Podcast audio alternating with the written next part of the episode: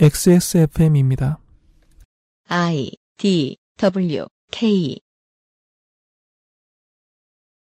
2012년 8월 13일 독립기념관 측이 유관순 열사 얼굴 3D 디지털 복원 및 활용 방안을 공개하자 중앙일보는 유관순 열사 붓기 빠진 실제 모습 보니 쇄골이라는 기사를 헤럴드 경제는 유관순 구타당한 얼굴 복원하니 청순함에 깜짝 이라는 기사를 내보냈습니다. MBC는 유관순 열사 진짜 얼굴 17세 청순한 여고생 이라는 타이틀로 뉴스를 내보냈습니다. 와. 저는 이제 그 해외의 뉴스 채널 이런 데서 그 다큐멘터리 만드는 프로듀서들이 연락하면 적극 협조할 자신이 있어요. 이 나라 이렇다. 음. 싱가포르 환타님이 예전에 싱가포르 얘기해 주실 때 또 그런 거였잖아요. 안에 있는 사람들만 못 느끼게 해놨다. 음. 진짜 이거 BBC 같은 데 잘 만들어가지고 뿌리면 장난 아니게 히트할 것 같아요. 저 한국이 이렇다. 한국 사회에서는 그러니까 독립투사마저도 그 외모에 중점을 둬야 성이 풀리는 것 같아요. 매우, 매우, 네. 매우. 이번 주말의 이야기는 다시 말씀드리죠. 홍소라의 인생 이야기입니다. 그것은 알기 싫다는 한국에서 처음 만나는 반값생리대 29데이즈에서 도와주고 있습니다. XSFM입니다. 야, 전화 오면 네가 좀 받아줘. 나 편의점 좀 갔다 올게. 야, 너 나랑 똑같은 거 썼잖아. 내 거 써. 그럴까? 아, 요즘 너무 비싸 진짜. 가격표 보고 있으면 말문이 막힌다 내가. 아, 누가 유통을 모르는 줄 아는. 반도체야 부가가치가 그렇게 높게? 장난치지 마라. 한국에서 처음 만나는 반값 생리대. 29days. 놓치지 마세요. 몸이 원하는 첫 번째 선택. Big Green 엑세스몰에서 만나는 빅그린 모이스처 테라피. 2012년 기사를 예로 들어주셨는데 요즘은 없어져서 이런 예를 드신 게 아니고요. 똑같이 하던 일을 계속 하다가 어, 우연히 절대로 이래서는 안 될 소재를 만나서 에, 우라카이 기자 기사 쓰는 사람들이 매우 반인륜적인 짓을 한 사례를 찾아주셨을 뿐이지. 지금 뭐 달라지거나 나아진 게 있진 않아요. 그렇죠. 올해 1월에 서울의 한 호텔이 아르바이트생을 채용했다가 그 사람이 대머리라서 그 오직 대머리라는 이유로 출근 첫날에 채용을 취소하는 일이 벌어졌습니다. 제이슨 스테덤을 상대로 이런 짓을 했다가는 다 죽는 수가 있는데. 지네딘 지단은 이 호텔에 묵지 못하나요? 그러니까 말입니다. 이거 르몽드도 다뤘었어요. 되게 어, 해외 토픽처럼 말도 안 된다 이러면서. 아, 이 네, 이 기사를. 기사를요? 네. 음. 호텔 측에서는 왜 대머리는 특급 호텔에서 손님을 접대하는 업무에 적합하지 않다라면서 취소 이유를 밝혔죠. 하나만 하는 소리를 하고 있어요. 그 이후에 국가인권위원회가 피해자의 진정을 받아들였고 재발 방지 대책을 권고를 하기는 했어요. 인권위는 권고밖에 못합니다. 음, 그런데 이 사례는 우리 사회에서 외모란 사생활의 영역에서만 하나의 기준이나 규범으로 작동하는 것이 아니다 라는 걸 너무 잘 보여주죠. 그러네요. 네. 그러니까 이 사생활의 영역이라는 건 뭐냐면요. 쉽게 말하면 그러니까 내가 연애를 하고 싶은 상대가 있어요. 그런 상대를 찾을 때 그 상대의 외모의 매력을 느끼는 따위의 수준을 넘어서는 순간 이건 사생활의 영역을 벗어났다고 보면 됩니다. 이러이러한 일을 시키기에 적합치 않은 외모. 이 아르바이트생은 돈을 받고 일을 하러 갔는데 외모 때문에 일할 기회를 박탈당한 거잖아요. 네. 전혀 사생활이 아니죠. 결국 저는 제 컴플렉스에서 벗어날 수 있었던 것은 제가 한국이 아닌 프랑스, 그 중에서도 파리에 살고 있기 때문이라고 결론을 내렸어요. 왜입니까? 파리는 유럽에서도 인종 다양성이 높기로 유명하거든요. 그러니까. 네, 각종 인간 군상이 모여 있어서 사람들의 체형이 정말 제각각이에요. 이 인종 다양성이라는 게 아시아 국가에서는 참 이렇게 비주얼하게 체험하기 힘든 일 중에 하나죠. 중국이 인종 다양성이 있는 나라라고 스스로 자랑하는데 약간은 오류를 내포하고 있는 게 1000km 더 가야 그 다음 인종을 만날 수 있잖아요. 그렇죠. 음. 2000km 더 가야. 한 도시에서 네. 볼수 있기는 좀 힘든 음. 구석이 있으니까요. 네. 파리가 참고로 서울보다 어 그 크기가 6분의 서울의 6분의 1 수준밖에 안 돼요. 어. 음. 뭐 한국에 살고 있는 사람들 대부분 그러니까 한국인의 체형은 그 스펙트럼이 넓어 봐야 사실 거기서 거기잖아요. 한국 안에서만 살던 사람은 저 같은 사람은 반대하고 싶은데 외국에 나가 보면 정말 다르다라는 거죠. 특히나 인종이 많이 섞여 사는 나라. 그렇죠. 그러다 보니까 파리의 경우에는 그러니까 사람마다 예쁘다고 여기는 몸이 조금은 더 다양해요. 음. 자라고 생활하면서 보는 몸 자체가 다양하잖아요. 음. 거기서 아 내가 보기엔 저게 예뻐 이런 게 조금은 다양한 거예요. 계속 조금은 다양하다라고 이야기하는 이유는 프랑스도 미디어가 나와서 확산시키는 그 아름다움에 대한 기준의 세뇌에서 자유로운 곳이 아니거든요. 예, 뭐 프랑스 출신의 헐리우드에서 활약하고 있는 여배우들이 뭐 전형적인 헐리우드 여배우의 미모를 갖추고 있지 않습니까? 그 말은 프랑스에서도 그런 부분들이 미인이라고 통용되는 거겠죠. 그 기준이. 조금 더 다양할 뿐이에요, 한국보다. 음. 네. 음, 체형을 묘사하는 수많은 말들이 존재하지만 보통 사람들이 관용적으로 많이 사용하는 단어는 사회마다 좀 대안되어 있어요. 아, 네.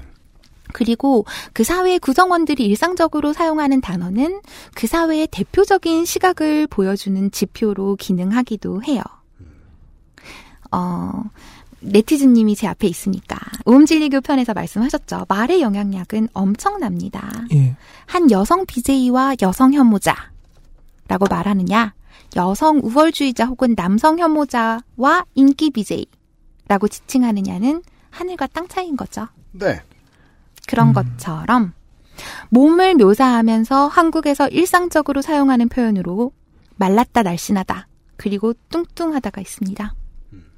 음, 제가 여기서 보통이다 하고 통통하다를 좀 지웠어요. 음.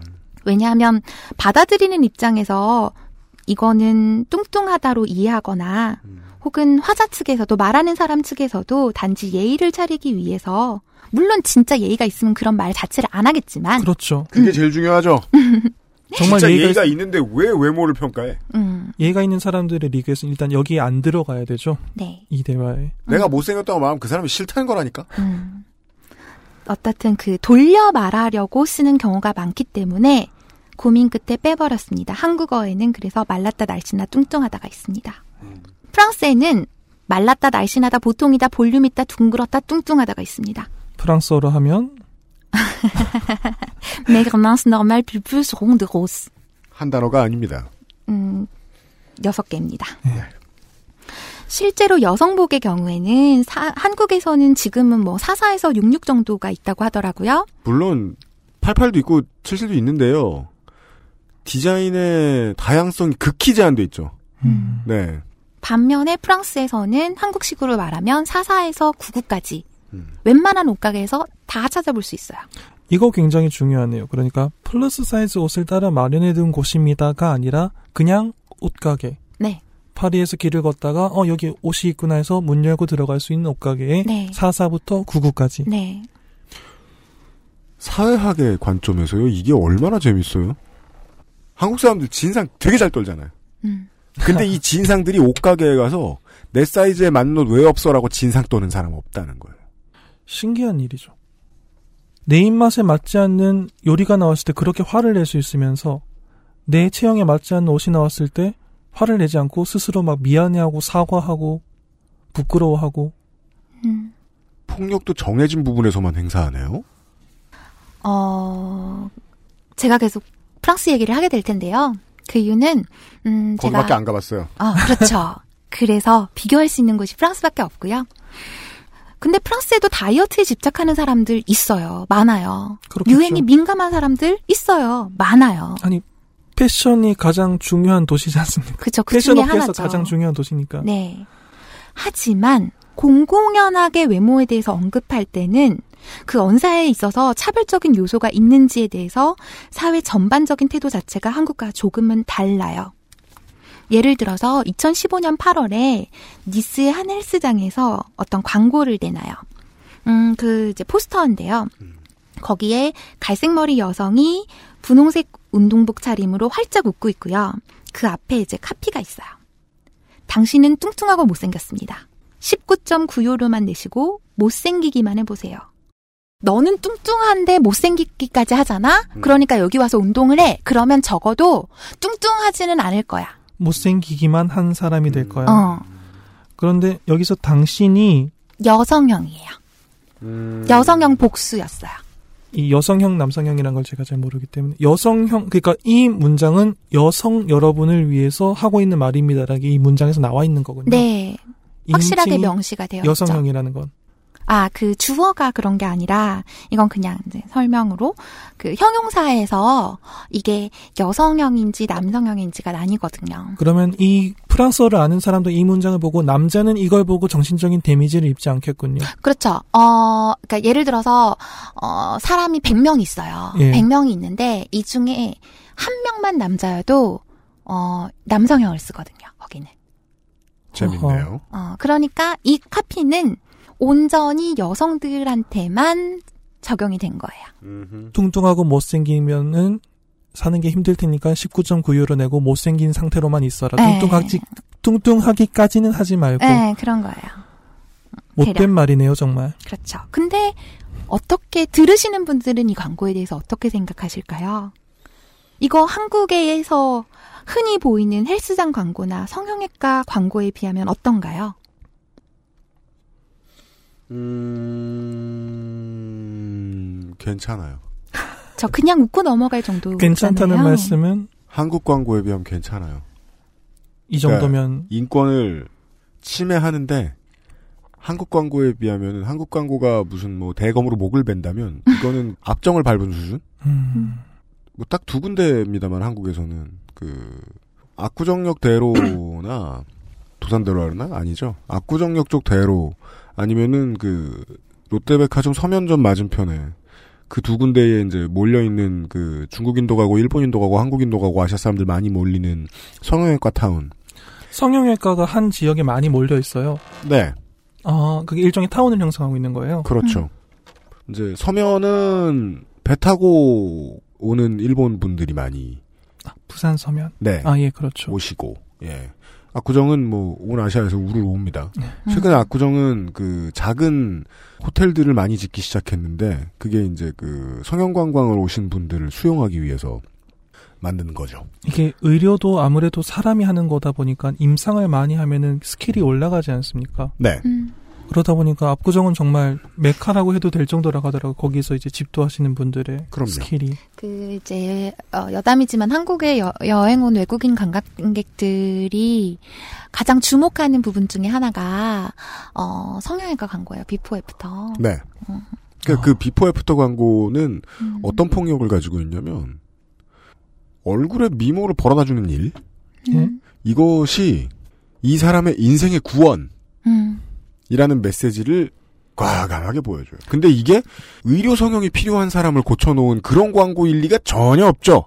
음. 멀쩡한 사람을 바꿔놓은 거죠. 그리고는 정말이지 인생의 구원처럼 얘기해요. 이건 인생의 구원이라고까지는 얘기 안 하잖아, 이 광고는. 그쵸. 그러니까 비포는 불행해요. 애프터는 행복해요. 당신은 얼굴이 조금 변할 것이다 라고 말하는 게 아니라 당신은 행복해질 것이다. 어, 인생이 바뀔 것이다. 아, 이건 성서의 구원이에요. 음. 어. 구원받을 것이다. 그 러니까 방금 말씀드린 이 프랑스 니스의 한 헬스장 광고 이건 한국에 비하면 그냥 웃고 넘어갈 수준인데요. 프랑스에서는 엄청난 반향을 일으켰습니다. 각종 일간지에 실렸고요. 뉴스에서도 이야기를 했어요. 전국적으로 지탄을 받기도 했고요. 이런 몰상식한 말을 하다니 뭐 이런. 그렇죠. 아. 그리고 성차별적이기도 했고. 음. 그렇죠. 그래서 헬스장 측에서는 아 이거 그냥 재미있다고 했다. 주변 사람들이 다 재밌다고 했는데 니네들 왜 그러냐. 왜 이럴 때 변명하는 사람들은 다 똑같은 말을 할까요? 재미있었다. 음 그러게요. 왜 그리고 항상 마이크를 들여다대면 모두 똑같은 말을 하죠? 재미있다고 생각했다. 음, 주변 사람들도 재밌다고 하더라. 근데 너네들은 왜 이렇게 유머 감각이 없어가지고 내가 하는 고차원적인 유머를 1차원적으로만 받아들이냐. 이렇게 나왔어요. 그게 심지어 서유럽에도 있군요. 음. 네.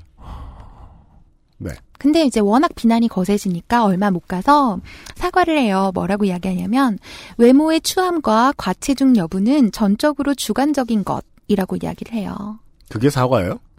왜냐하면 이게 이제 프랑스가 현실은 어떻든 간에 음. 마땅히 그러해야 한다고 생각하는 지점이 여기 있는 거예요. 음. 그러니까는 비난한 사람들이 듣고 싶었던 이야기를 해준 거죠, 이렇게. 음, 음. 아름다움은 알겠습니다. 전적으로 주관적이다. 네. 가치관을 인정한다. 우리가 잘못된 가치관에 대해서 이야기했을 수도 있는 것 같다. 네. 정도로 물러선 거군요. 네. 사회의 상식을 인정했더니 해결될 수 있다라고 볼 수 있을 것 같네요. 그럼 한국에서는 이렇게 해결 안 되는데요, 그러면? 한국에서는 이렇게 해결 안 될 건데요? 프랑스 사회가 어떻든 간에 마땅히 그러해야 한다라는 것은 프랑스 사회가 여기서는 더 물러날 수 없다라는 어떤 마지막 선이었던 거군요. 그러니까 프랑스 사회, 프랑스에서 사회적으로 함의하고 있는, 그러니까 함- 음, 그 지점이 여기인 거죠. 음. 음. 저는 최근에 운동을 하다 실수를 해서, 어, 무릎이 가끔 욱신욱신합니다. 저런. 이제 제 나이에 오바하면 생길 수 있는 일이죠. 어, 아프면은 뭐 걸음걸이가 약간 뭐 이상해 보일 수도 있고 그렇습니다. 음. 친구가 오랜만에 만나서 야, 너 어, 무릎이 악화됐구나. 쪽팔리게 왜 그래? 음. 어, 수술을 받든지 해. 라고 잔소리 안 합니다. 뭐 제가 70 먹으면 그런 일이 생길지는 모르겠습니다만. 음. 무릎 건강이 안 좋은 게 사회에서 부끄러워해야 될 일이거나 지탄받아 마땅할 일은 아닌 것 같습니다. 그렇죠. 그것은 알기 싫다는 관절 건강에 도움을 줄 수도 있는 바이로메드 무릎핀에서 도와주고. 있습니다. 부드럽네요. 나 점점 뻔해지고 있어. 어. 컴플렉스가 되고 있어. 난 그래도 얘기하려고 그랬어. 무릎핀 나오나요? 이러면서. 희소성이 사라지고 있어요. XSFM입니다. 무르피는 관절 및 연골 건강에 도움을 줄 수 있는 건강기능 식품입니다. 관절의 불편함 개선, 관절 구성 성분 제공, MSM과 속단 등 복합 추출물이 함유되어 있으며 당신의 관절 건강에 도움을 줄 수 있습니다. MSM의 인체 적용 시험 결과 12주 섭취 후 관절의 통증, 뻣뻣함, 운동 기능이 뚜렷하게 개선됨을 확인하였습니다. 평소 관절이 불편한 부모님이나 운동을 많이 하는 분들 또는 무릎을 많이 사용하는 모든 분들께 권합니다. 엑세스몰에서 만나요.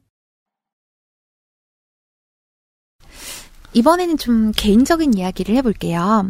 뭐 어차피 인생 컴플렉스도 까발렸는데 뭐 이 정도는 뭐 그냥 포기하고 이야기합니다. 맞아요. 네. 지금으로부터 한 6년 전쯤에 사귀던 프랑스 친구가 있었어요. 여기 사귀는 건 뭡니까? 연인이었죠. 친구였다가 아, 연인이 된 케이스였는데 음. 하루는 이제 그 친구한테 어 있잖아 나 처음엔 네가 되게 못생겨 보였다. 그런데 지금 나 너 정말 사랑하나 봐. 지금 완전 멋있어 보여. 음. 이렇게 얘기를 했다가 했다가 헤어질 뻔했어요. 아 어. 저는 홍소라 석사가 매우 훌륭하다고 연애에 있어 되게 훌륭한 사람일지도 모르겠다고 생각이 듭니다. 어떻게 안 채이고 견뎠네요. 버텼네요. 아 저 막 편지 써가지고 사실은 그런 게 아니고 막 손으로요? 네. 아, 그러니까 이 이야기를 해주면요. 손으로 쓰면 더, 더 간절할 예, 때죠. 몇 예. 장 정도 쓰셨어요? 그건 잘 모르겠어요. 근데 정말 너무 화를 내는 거예요. 어떤 말을 했을 때 상대방이 오해하면 화를 낼 수도 있겠다라는 게 있는데 그거를 예상을 뛰어넘을 정도로 전혀 그렇게 생각을 못했대. 저는 제가 이렇게 얘기하면 그 친구가 되게 좋아할 줄 알았어요. 아, 네가 정말 나를 이렇게까지 사랑하는구나 이러면서. 아. 한국에서 먹히거든. 응, 그러니까요.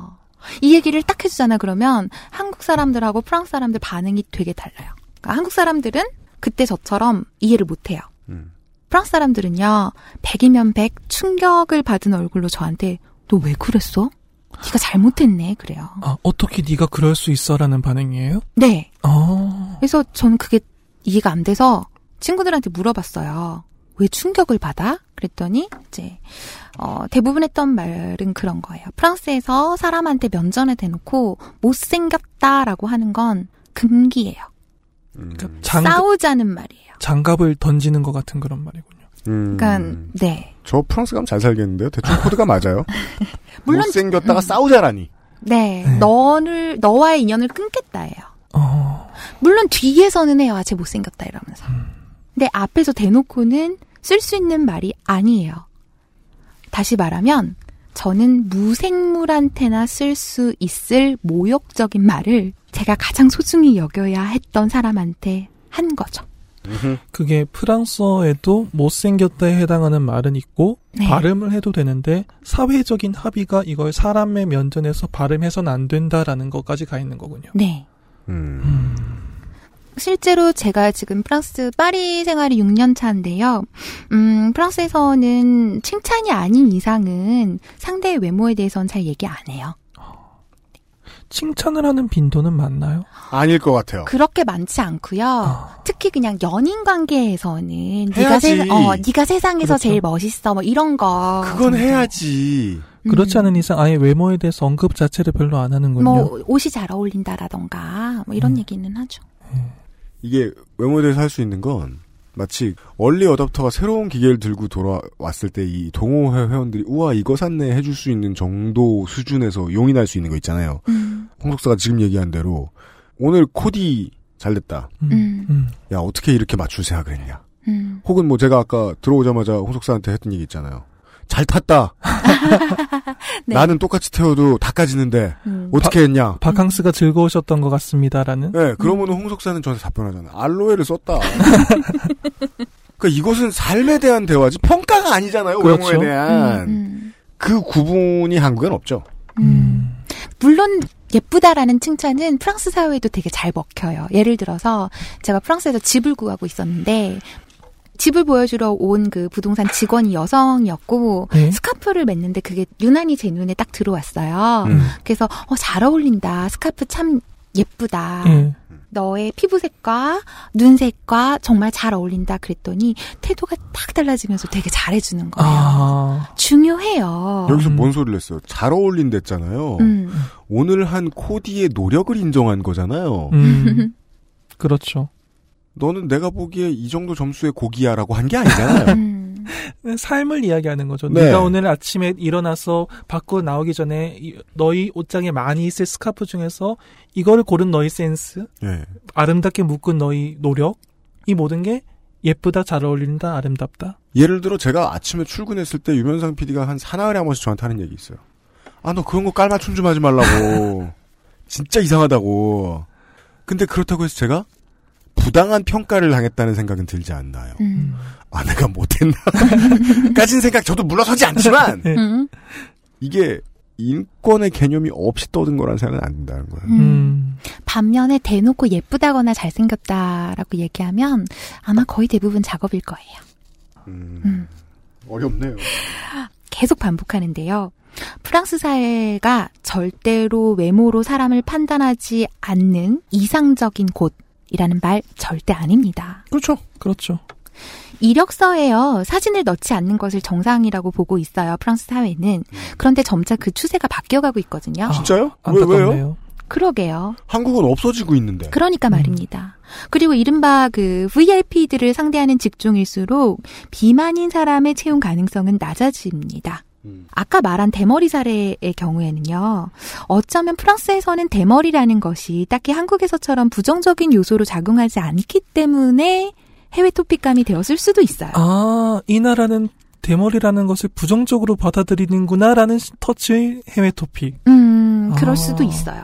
한국인에게 탈모라는 게 그 잣대가 얼마나 엄청난 폭력을 행사할 수 있는 것인지 가 놀라운 거군요, 프랑스는. 음. 실제로 프랑스에서도 외모로 인해서 채용이나 직장 생활에서 불이익을 받았다는 기사들이 종종 나오거든요. 근데 기사화된다라는 거. 그건 보통 두 가지 경우일 거죠. 하나는 너무나도 빈번하게 일어나서 문제 제기를 해야겠다 싶을 때. 음. 나머지 하나는 정말 특별한 일이라서 기사거리가 될 때. 음. 불행히도 프랑스 역시 첫 번째 케이스에 해당하는 것 같아요. 음. 네네네. 다만 프랑스에는 2001년 11월 16일에 제정된 차별금지법이 있습니다. 참 이게 음. 저는 프랑스에는 차별금지법이 1945년쯤에 있었을 거라고 생각을 하고 있었는데 그러게 말입니다. 21세기군요. 이 법은 어떠한 경우에도 출신, 성별, 관습, 성적 지향, 나이, 가족 관계, 임신, 유전적 요소, 민족, 진짜든 추측이든, 그러니까 얼굴로 봤을 때 뭐 이런 식으로. 그죠. 음. 민족은 가만 보면 엄격하게 구분할 수 있는 잣대가 전혀 아니죠. 네.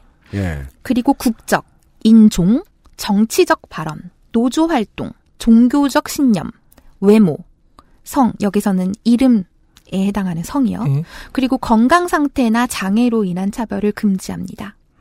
이 법은 특히 노동법에 많은 영향을 미치고 있거든요. 그러니까 채용이나 해고 이런 걸 얘기하겠죠. 그런데 법이 있다고 해서 이게 엄격히 지켜지고 있다는 보장은 없어요. 왜냐하면 해고 사유를 이렇게 정직하게 쓰지 않을 테니까요. 누구도. 그걸 밝히려면 시간이 너무 많이 걸리잖아요. 채용 사유도 마찬가지죠. 그럼요. 그런 게 있지 않습니까? 왜 회사에 여성분이 임신을 하셨어요. 그래서 자식이 상사에게 임신했습니다라고 보고를 했을 때 알려야 되는 타이밍에서 말을 했을 때 상사가 첫 마디는 반드시 축하합니다라고 말을 해야 된다고 회사 매뉴얼의 규정으로 정해져 있는 회사가 있다는 거예요. 음. 와. 서구권에 음. 음. 유럽과 미국에 그런 이야기를 듣고 아시아권은 와 이거 선진적이다라고 이야기를 하는데 음. 사실 서구권에서 왜 그런 규칙이 있냐라고 알아보면 그 상황에서 잘못된 반응을 하는 사람들이 너무 많으니까 규칙을 만든 거잖아요. 음, 음, 음, 음. 쓸데없는 말을 하는 상사들이 너무 많아서 소송도 나오고 반응도 너무 많으니까는 회사의 규칙이 된 거예요. 여성이 임신을 했다라고 보고를 하면 상사는 반드시 첫 마디를 축하합니다라고 말해야 된다라고. 음. 저 얼마 전에 심심해서 위기의 주부들 다시 보다가 그 장면 봤었어요. 아직 임신하면 잘린다고 어떻게 하면 좋냐고. 그렇죠. 예. 네. 음, 만국 공통이구만요. 그런데 이런 항목들을 명시하고 있는 법이 있잖아요. 음. 있다라는 건 적어도 사회가 사적 영역 이외에서의 차별은 바람직하지 않다라는 확실한 함의를 지니고 있다라는 걸 보여주는 거거든요. 의무 교육 역시 이러한 틀 안에서 이루어집니다. 물론 이상과 현실에는 항상 차이가 있을 수밖에 없겠지만요. 아까부터 이 사적인 영역과 그 위의 영역을 구분하시는 게 전 좀 인상적이네요. 음. 그러니까 사적인 영역에서 네가 어떻게 생각하는지는 우리가 관여하지 못할 수도 있지만 한 발짝 밖으로 나와서 사회 속에서는 너는 절대로 이 분야에 대해서 차별하지 마라. 네, 음. 맞아요. 한국에서도 지금 문재인 정부 들어서 올해부터 그 공무원 채용 여- 원서에 사신이나 학력, 가족관계란을 없애는 이른바 블라인드 채용을 추진을 하고 있잖아요. 음. 그럼 이제도 좀 우리도 외모에 대해서 좀 다른 시각으로 접근해 봐도 되지 않을까요? 쉽지는 않을 거예요. 당위성은 당연히 많은 사람들이 동의하겠지만 그렇죠. 중앙일보 발로 그 그런 기사 나왔었어요. 이 문재인 정부가 이거 추진한다 그럴 때 서울대생들이 반발한다. 라면서 막 아, 그 학력이요? 음. 일부 막 서울대생들의 인터뷰 같은 걸 이제 익명반 해가지고 따다가 음. 붙여놓는 거 보고 음, 어떤 내용인가요? 아니 역차별이라는 얘기죠 뭐 음. 원래 보수지가 제일 좋아하는 말이 이런 거 돼가면 제 상식적으로 수렴해 가면 역차별이라는 소리 되게 열심히 해요. 음. 그때 이제 제가 아는 서울대 졸업생이 그런 말을 하더라고요. 아니 서울대생 개개인으로 생각해 보자고. 얼마나 명예를 모르고 부끄러운 줄을 모르면 나서가지고 그런 소리를 하냐고. 음. 쪽팔리지도 않냐고. 왜 생각나냐면 오늘은 완벽하게 개인에 대한 이야기거든요. 음. 나한테 어떻게 다가오는가 이 사회가. 네. 네, 저한테 한국 사회는 외모가 한 인간의 가치를 계산하는 데 있어서 주요 척도 중 하나로 기능하는 사회입니다. 제가 보기엔 1번입니다. 1번. 음. 이곳에서, 그러니까 한국 사회에서의 아름다움에는 아주 엄격하고 아주 협소한 기준이 적용되고 있습니다. 그걸 통과한 한국의 아이돌 가수들을 전 세계 애들이 그렇게 좋아하죠. 기준이 있다는 것까지는 동의할 수 있는데 너무 엄격하고 너무 협소하다는 게 여기서는 포인트군요. 그래서 한국에서 외모는 자격증 같아요. 라이센스예요? 네, 왜 자격증을 따려면 시험을 쳐야 되잖아요. 근데 그 시험에는 평가 기준이 있고요, 명확하게. 그리고 그 기준에 부합해서 통과를 하면 자격증을 주죠. 이놈의 자격증은요. 한 번 따면 평생 가는 것도 아니고요. 매분 매초 연예인의 경우에는 사진 찍힐 때마다 음, 예. 나의 경우에는 사람을 만나서 인사할 때마다 자격증 음. 새로 따야 돼요. 심지어 영어 자격증도 2년은 참아주는데. 그니까 말입니다. 2년이면 다 까먹는다. 다 까먹을 틈도 안 줘. 음. 그냥 내 눈에, 한 개인의 눈에 아름다운 게 중요한 게 아니죠. 각 부위마다 우수하다라고 평가되는 요소들이 아주 세세하게 적용합니다. 결국 예쁘다 혹은 멋지다라는 말은 이 기준에 합당하다고 판단되는 대상에게만 수여되는 것이죠. 음, 그렇죠. 그리고 취업 준비생들이 왜 토익에 막 매진해가지고 점수가 다 같이 올라가 버리니까 좀 변별력이 상실된다면서 어 다른 자격증들이 속속들이 나왔잖아요. 그래서 결국은 모두가 더 많은 것을 준비해야 하게 되었죠. 네. 그런 것처럼 외모에 대한 기준 역시 시시각각 바뀌거나 더욱 세분화되었던 거. 더 높아져요. 또. 그리고 그렇죠. 세분화라는 게 참 사람을 숨쉬기 어렵게 만들잖아요. 네. 거기에 왜 미적 기준이 적용되지라고 말하고 싶은 신체 부위에 대해서 이게 아름답다, 이건 아, 아름답지 않다가 들어오잖아요. 음. 제가 기억하는 바로는요, 예전에는 여성과 남성 중에 여성의 몸에, 몸에만 기준을 좀 적용을 많이 했어요. 처음에 제가 기억하는 한은 뱃살이 접치지 않을 정도로만 마른 몸.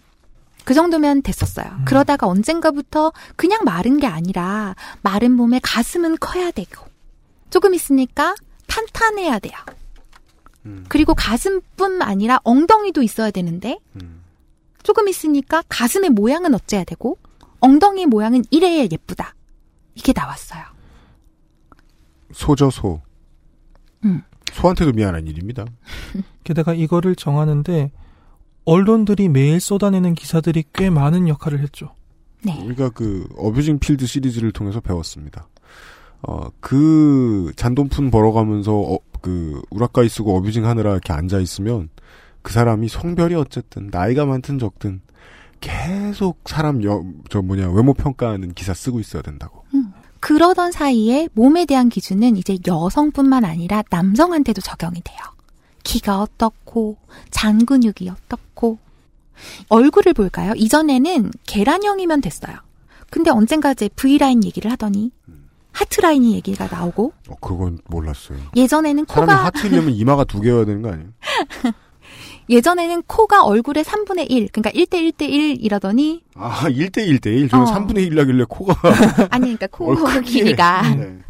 어, 얼마 전에 제 사촌 동생을 만났는데 걔가 해주는 얘기가 지금은 그 코를 기준으로 해가지고 이마부터 1대 1대 0.8이 이상적이래요. 이게 참 편협한 게 말이 좋아 이상적이지 1대 1대 0.79는 못생겼다고 할 거잖아요. 네. 아니에요. 0.799. 예, 그, 오, 여기서 가장 폭력적인 포인트는 이상적입니다. 이상적. 이상적. 네. 어따 대고 이상적이라는 단어를 꺼내는가. 그리고 그건 누가 정했죠? 그니까 말이에요. 외모에 대한 기준들이요. 세세하게 이를 데가 없죠. 근데 또 계속 바뀌어요. 네. 이런 곳에선 누가 예쁠까요? 없어요. 모두가 피해자예요. 저 이거 뭔지 알아요.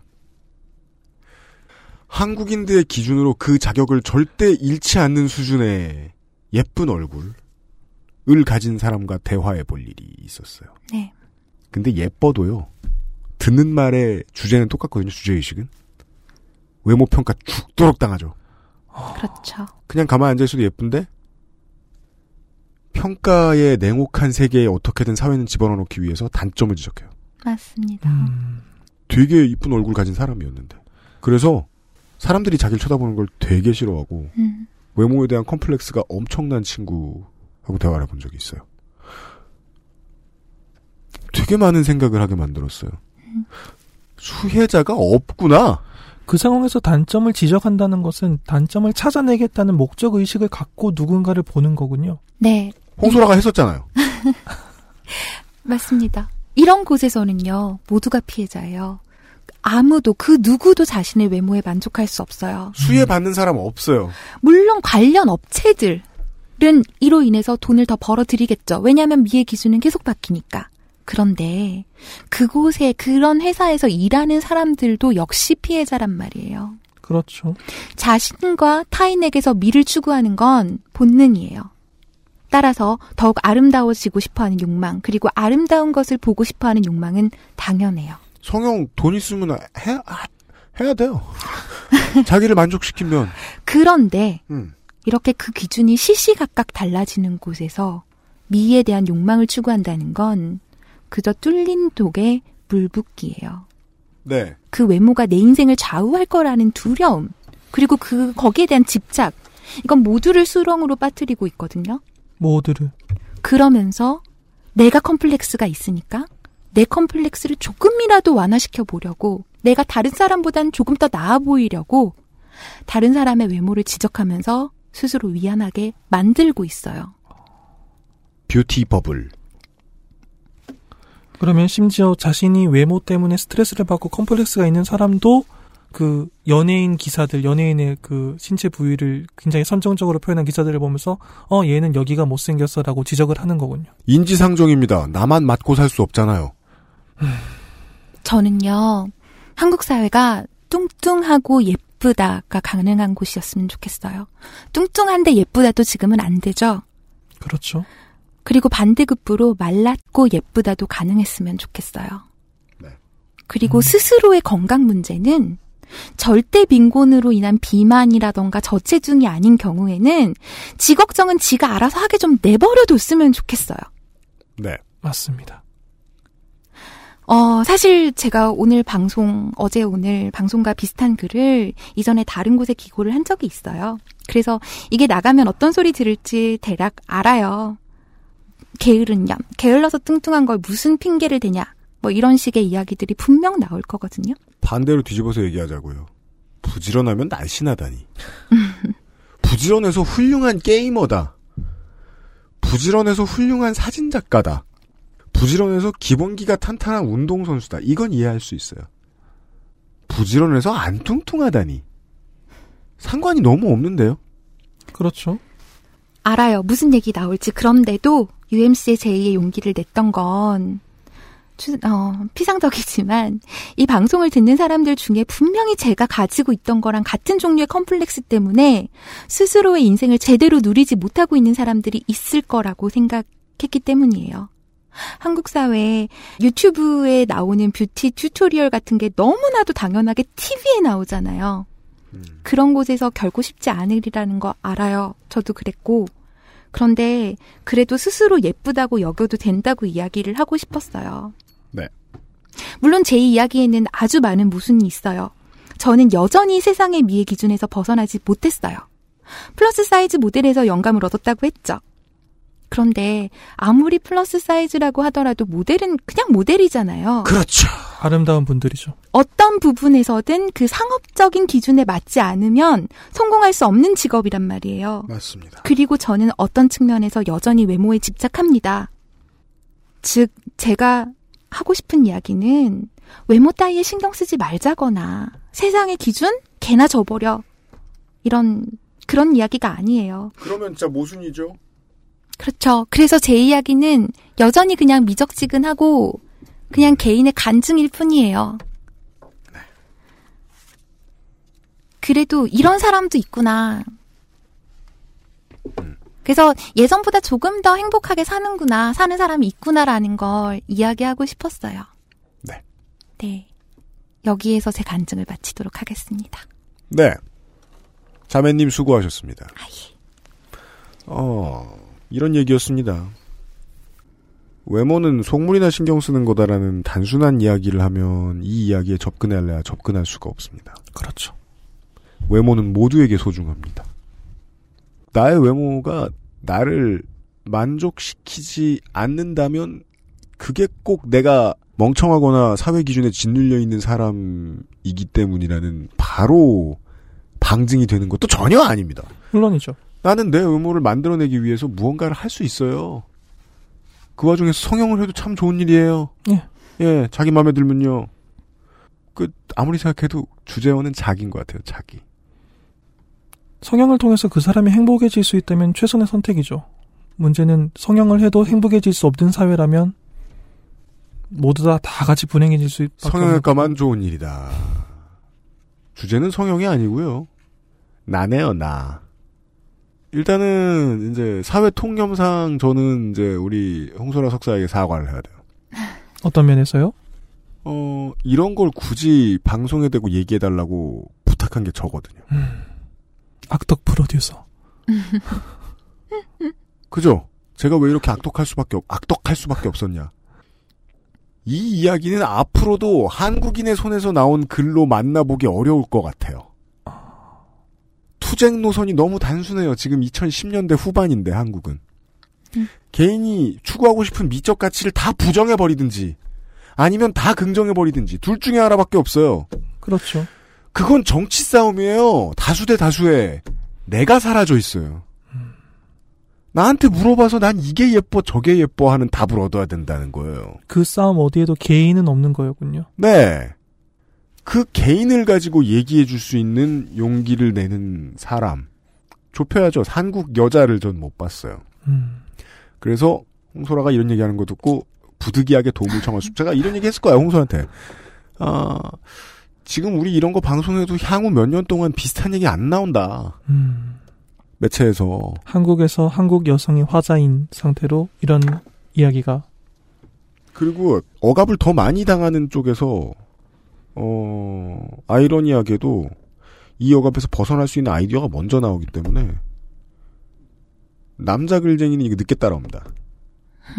그럴 확률이 굉장히 높네요. 여성인 사람이 먼저 뚫어야 길이 열려요. 얘기해 줬잖아요. 어, 남성에 대한 외모 평가도 점점 더 세분화되어 가고 있다고. 그렇죠. 예. 하다는 안 되니까 흘러 넘치는 겁니다. 더더욱이. 예.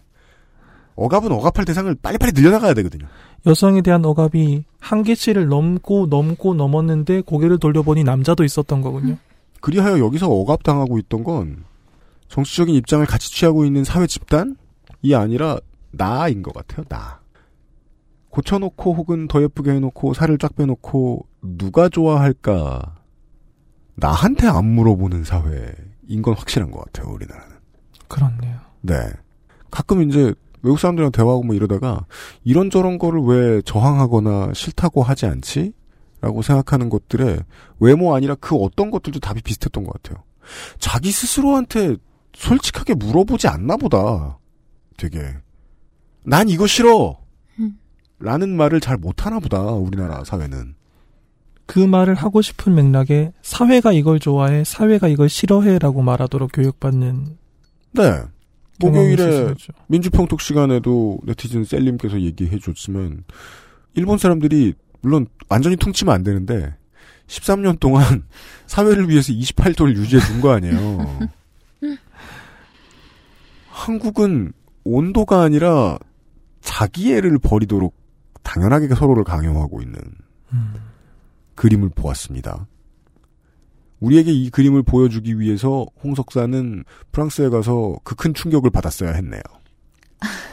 네. 그런 얘기였습니다. 세상 모두가 나와 대화해줬으면 좋겠다는 생각이 드는 건 좋은데 그것 때문에 나와 대화하기 싫어진 사람들의 얘기였습니다.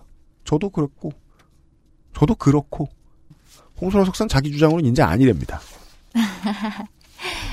네, 예전만큼은 아니고요. 지금은 좋아요. 지금은 저는 괜찮은 것 같아요. 얼마 전에 한국에 와서 네. 닭강정이 너무 먹고 싶은 거예요. 예. 한국에 왔으니 닭강정을 먹어야죠. 그래서 닭강정을 이제 사러 나가는데 핫팬츠를 입고 나가는 거예요. 음. 그랬더니 엄마가 어, 그 코끼리 다리를 해가지고 어디를 그렇게 나가냐고 그러길래 엄마 내 다리 예쁘지 않아? 음. 나는 괜찮은 것 같아. 그랬더니 그 다음부터 아무 말씀도 안 하시더라고요. 음. 대충 수업이 되신 것 같습니다. 어머님도. 음. 우리 아버지 명절 때 저만 보면 맨날 살 이만큼 빼라 저만큼 빼라 잔소리 엄청 하시는데 그 어떻게 버릇을 고쳐놓지? 예. 오늘부터 궁리해 보겠습니다. 음, 왜냐하면 아버지 이제 부모님 살아봐 몇 년 산다고 자기 자신을 좀 더 소중히 하는 연습을 해봐야 될 거 아니에요. 음. 나한테 해코지 하는 거 말고. 음. 네. 아, 아, 방송 참 그리고 뭐요? 이제 저는 한국에서 옷안 사요. 더 이상 네. 어차피 포기했어요. 맞는 옷 없어요. 몇 번 얘기했잖아요. 그 해외 그 오픈마켓 같은 데 가면 예. 한국산이라는 거짓말 반은 거짓말인 단어를 붙여가지고 꼭 상품명이 나와요. 음. 왜냐하면 한국 옷이라는 게 되게 나름 신뢰의 상징이기 때문에 공산품의 질이라는 게요. 고퀄 예. 예 특히나 패브릭은 그렇죠. 고퀄 이렇게 생각을 한단 말이에요. 그런 옷들 중에서 제가 디자인에 마음에 들어서 이제 가끔 사는 경우가 있는데 보면 이제 두 가지에 속았죠. 하나는 퀄이 안 좋아요. 한국산이 아니야. 아, 또 하나는 나랑 사이즈도 되게 맞고 어, 그니까 사이즈가 되게 잘 맞고 스타일이 잘 어울려. 내가 싫어하지 않을. 한국에는 이런 사이즈나 이런 스타일의 옷 없거든요. 어, 만약에 진짜로 한국에서 만들었다면 한국에서는 수출용으로 전량을 만든 거겠죠. 음. 예. 결코 내수용이 아닌. M부터 어, 쿼드러플 X까지 있는. 음. 그 한국에는 만약에 있다고 해도 풀이 하나 있지 않겠느냐. 그 풀이가 누구를 위한 풀이인지 모르겠지만. 음. 순 거짓말입니다. 사이즈가 하나가 있으면 그건 구속입니다. 이런 점을 홍소라 석사가 알려주셨습니다. 아주 의미 있는 어, 시간을 보냈기 때문에 저는 지금 PD로서 매우 뿌듯합니다. 수고하셨어요. 언제 또 볼 일이 있나 금, 금방 나가죠? 네, 저는 이제 도망가야죠. 좋겠다. 아, 저 여기서 욕 먹을 테니까. 네. 예. 댓글은 뭐, 예. 지구 밖까지 따라오니까, 그냥 보지 마. 예. 아, 공부노동자 홍선화 석사 수고하셨습니다. 네, 감사합니다. 논문 통과하십시오. 아, 예. 내년에 봬요. 네. 그것을 알기 싫다는 건강한 라이프스타일 파트너 아임닥에서 도와주고 있습니다. 언젠가부터 아임닥 소개를 해드리면서 다이어트라는 단어 싹 뺐다는 걸 아실 수 있을 겁니다. 그건 아임닥 사장님도 저희에게 제기한 불만이었습니다. 아, 다이어트를 가장 중요한 가치로 여기고 하는 광고가 아니었으면 좋겠다. 네. 그래서 광고 새로 만들고 있습니다. 저희가 잘못했어요. XSFM입니다. 순하고 좋은 것만 먹어야 할 우리 아이 영양 간식을 찾고 있다면 프리미엄 safe food 아임닭 유해물질 무첨가. 잘 만들고 제값. 29 days. 계단 오르기가 불편하신가요? 그렇다면 관절 건강을 의심해 보세요. 식약처로부터 관절 및 연골 건강 개선에 도움을 줄 수 있다는 기능성을 인정받은 무릎핀을 섭취하세요. 삶의 질이 달라집니다. 엑세스몰에서 만나요. 아스트랄 뉴스 기록실 뉴스 아카이브 어, 뉴스 아카이브를 진행하느라 어, 윤세민 에디터가 다시 들어왔습니다. 네, 안녕하십니까. 윤세민입니다. 옛날 이번 주말에 있던 일들을 확인해 봅시다. 최근에도 북한의 도발 때문에 한국 국민들 빼고 모두가 시끄러웠죠. 네. 1976년 8월 18일 북한의 도발 중에서 가장 심각했던 도발 사건이 일어납니다. 많은 분들이 알고 계신 판문점 도끼 만행 사건입니다. 모르는 분들은 도통 모릅니다. 판문점에서 한국 초소의 경계 시야를 방해하고 있던 미루나무의 가지를 치던 중에 일어난 사건입니다. 음. 당시 한국인 노무자와 유엔군이 장교, 경비병 등이 가서 가지를 치고 있었는데 음. 북한군이 내려와서 항의를 하다가 가지를 치기 위해서 노무자가 가져온 도끼로 미군 장교 두 명을 살해한 사건입니다. 디테일 모르시는 분들은 그냥 북한군이 도끼를 들고 와서 네. 그런 것처럼 기억하시더라고요. 그 전에 뭐 말싸움도 있었고 네. 놀라운 것은 사건 과정이 사진으로 소상히 남아 있어요. 그렇습니다. 미군 측에서 찍은. 음. 이 사건은 지금까지 있었던 북한의 도발 중에서 가장 심각하게 전쟁 코앞까지 갔던 사건으로 비약이 조금 심한 사람들은 이 사건을 가지고 3차 대전까지 거론하기도 합니다. 음. 물론 비약이 좀 심하긴 하지만 뭐, 이 정도는 제가 어제는 비웃었습니다만 걱정해도 되는 게 이게 지금까지 북이 미국을 실제로 건드린 마지막 사건이에요. 네. 네. 북한 폭격까지는 실제로 미국에서 거론이 됐었어요. 실제로 전쟁을 정부에서. 검토를 했었나요? 그러면? 네, 실제로 아. 전쟁도 검토를 했었고 폭격까지 미국 정부에서 거론이 되었는데 네. 그래가지고 아주 격렬한 토론 끝에 미루나무를 잘라내는 것으로 의견을 결정합니다. 그랬죠. 네. 웨이트가 미국 북한을 폭격한다, 미르나무를 자른다. 예. 왜냐면 그 논의는 지금 이 미르나무를 자른다는 결론이 어디까지 돌아갔다 온 거냐면 중국, 소련, 미국 다 돌고 온 거예요. 네. 네. 전쟁을 하면 어떻게 하지? 고민하다가 아, 그럼 그냥 나무를 자릅시다. 로 전쟁을 막았다. 네. 그래서 이 미루나무를 잘라내기 위해서 전폭기, 폭격기, 항공모함까지 동원이 되었습니다. 괌에서부터 전폭기가 출격해가지고 우리나라로 날라오고 있었고요. 굉장히 튼튼한 나무였나요? 그러니까 실제로 이게 그러니까 그 내용을 시간 순서로 쭉 정리하면 이건 거예요. 미군의 다수 병력이 한반도로 집결을 해서 네. 나무를 하나 자르고 간 겁니다. 네. 네. 우리나라에서는 이 작전에 64명의 특전대를 합류시켰습니다. 음. 이들은 미군이 작전을 진행하는 동안 북한군 초소를 박살내는 역할을 맡았습니다. 그렇습니다. 근데 당시에 미군은 나무만 자르는 줄 알았거든요. 네. 그래가지고 한국군이 갑자기 거기서 난리를 피워가지고 깜짝 놀랐다고 하죠. 왜냐하면 어, 박정희가 당시에 훈시를 내린 게 있어서 보여주고 와야 되기 때문에 뭔가를. 네. 네. 심지어 미군들에게 총을 들이대 위협하는 사건까지 그런 분위기까지 갔다고 하더라고요. 이 사건은 요즘과는 다르게 김일성의 유감 성명으로 일단락되었습니다. 네. 원래 판문점이 남북 경계 없이 왔다 갔다 하는 곳이었다고 해요. 지금은 딱 경계선이 나눠져 있잖아요. 네. 그때 이후로 이렇게 된 거죠. 네. 근데 그때는 왔다 갔다 하면서 북한군이랑 한국군이 형동생 하는 사이였대요. 음. 네. 근데 2.1 이후로 2.1 이후로 경계가 생겼다고 하네요. 그렇습니다. 네. 그 그때 대통령이 이제 현대 미국사에서 가장 인기 없는 대통령인 제럴드 포드입니다. 네. 제럴드 포드는 미국 역사상 유일하게 투표 없이 부통령을 해보고 투표 없이 대통령을 해본 사람입니다. 그래서 지지도가 굉장히 낮았죠. 네. 지지도가 낮아진 결정적인 이유가 그 워터게이트 때문에 닉슨이 하야하고 이제 공으로 들어온 사람이잖아요. 근데 이 사람이 공으로 들어온 주제에 닉슨을 사면시켜요. 수사 다 되지도 않았다고 사람들은 막 날- 말렸는데. 그러니까 그때는 막 닉슨한테 더 강한 처벌이 필요하네, 관련자 누구를 더 잡아들여야 하네, 만에 그러고 있을 때 한참 때 닉슨을 사면시켰습니다. 그때부터 쭉 바닥이었어요. 네. 3년이나 남아 있으니까 진짜로 투표해서 뽑힐 수 있는 재선에 재선을 위한 텃밭을 다질 시간이 있었는데 그 선택을 하면서 완전 무기력해졌습니다. 근데 정치인이라는 게 그렇게나 지지율이 바닥이고 이래도 아직 나한테는 자산이 있다고 믿어야 되는 사람들이잖아요. 네. 그래서 이제 제럴드 포드한테는 되게 매력이 있었다고 하죠. 이 도끼만행 사건이. 네, 그렇죠. 예. 네. 안보 바람을 한번 불 때가 되지 않았겠느냐라는 생각을 하면서 제럴드 포드에게 국내 악재를 덮어준 몇 안 되는 사건이 됩니다. 우리가 이제 목요일 날에도 얘기를 했는데요. 그 북한발 안보 악재는 종종 미국 대통령한테 호재입니다. 종종이었을까요? 대부분. 네. 대부분인지는 모르겠습니다만 상당히 자주 그랬던 것으로 보입니다. 네. 그리고 가장 잘 쓴 놈이 지금 지금 대통령 같다는 거예요. 저는 아무리 생각해도 최근에는 일본 총리한테도 호재로 작용하기도 하죠.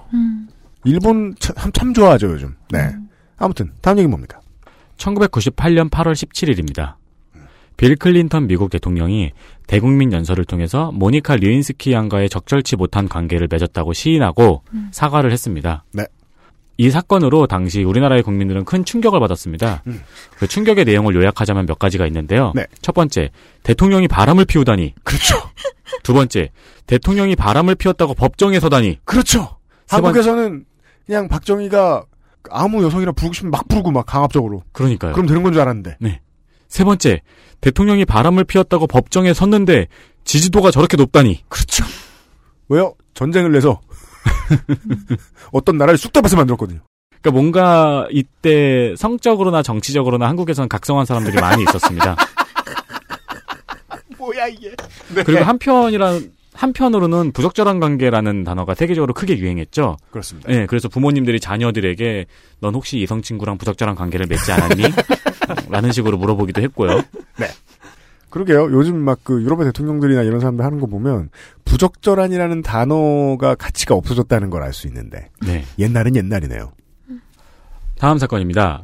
2014년 8월 16일 미국에서 게이머 게이트가 터졌습니다. 아, 네, 그렇죠. 이건 사실 이 게이트만으로도 방송 하나가 가능한 수준인데요. 네.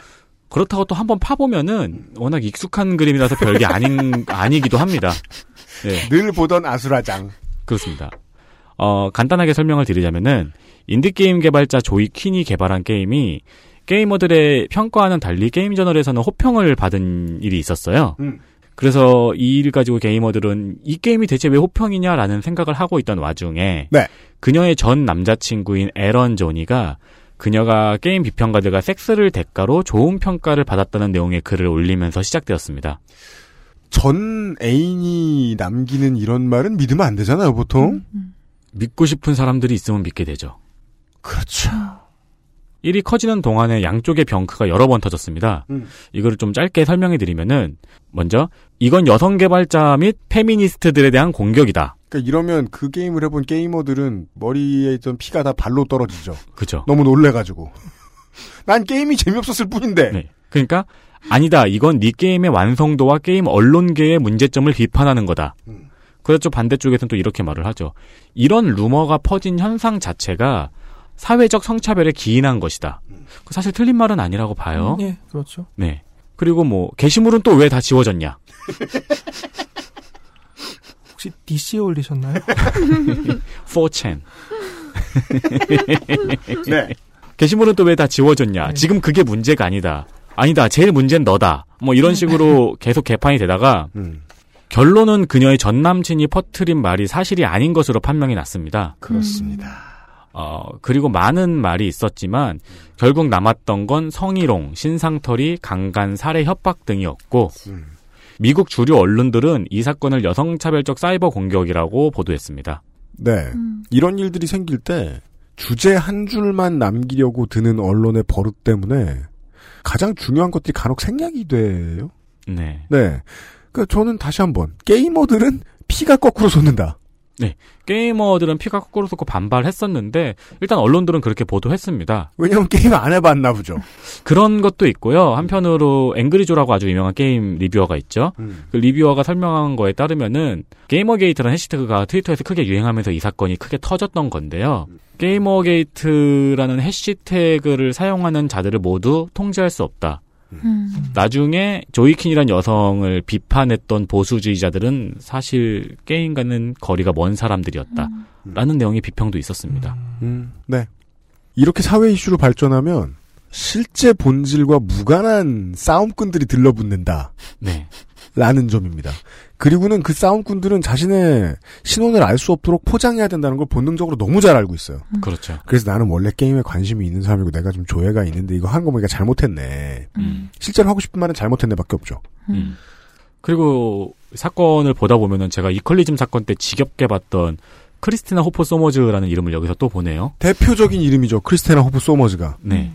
아마 인터넷에서 앞으로 여러분도 종종 보시게 될 것 같습니다. 그러니까 무시무시한 keyboard warrior인데요. 거의 이제 저는 21세기를 대표하는 keyboard warrior 중에 하나다. 그 정도면 대단하죠. 이런 안티페미니스트는 안티페미니스트는 개념을 한번 생각해. 안티 무엇이라는 개념. 안티하고 싶은 무언가가 있기 때문에 존재하는 사람이잖아요. 네. 그런 인생들 중에 되게 성공한 사람 같아요. 음, 음. 보고 있으면. 네. 예. 이런 사람들이 들러붙어서 없어도 될 싸움을 키웠습니다.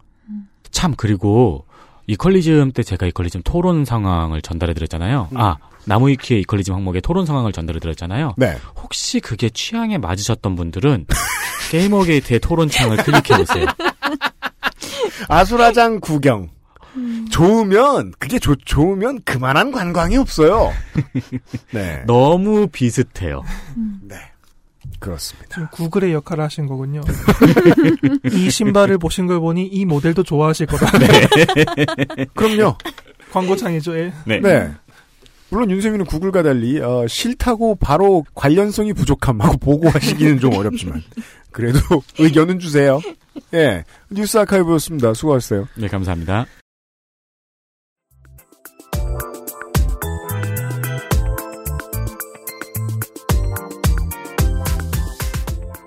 앞에 홍석사 마무리하면서 어, 홍석사도 걱정했습니다. 지금 어, 한국어를 무시하는 게 아니다.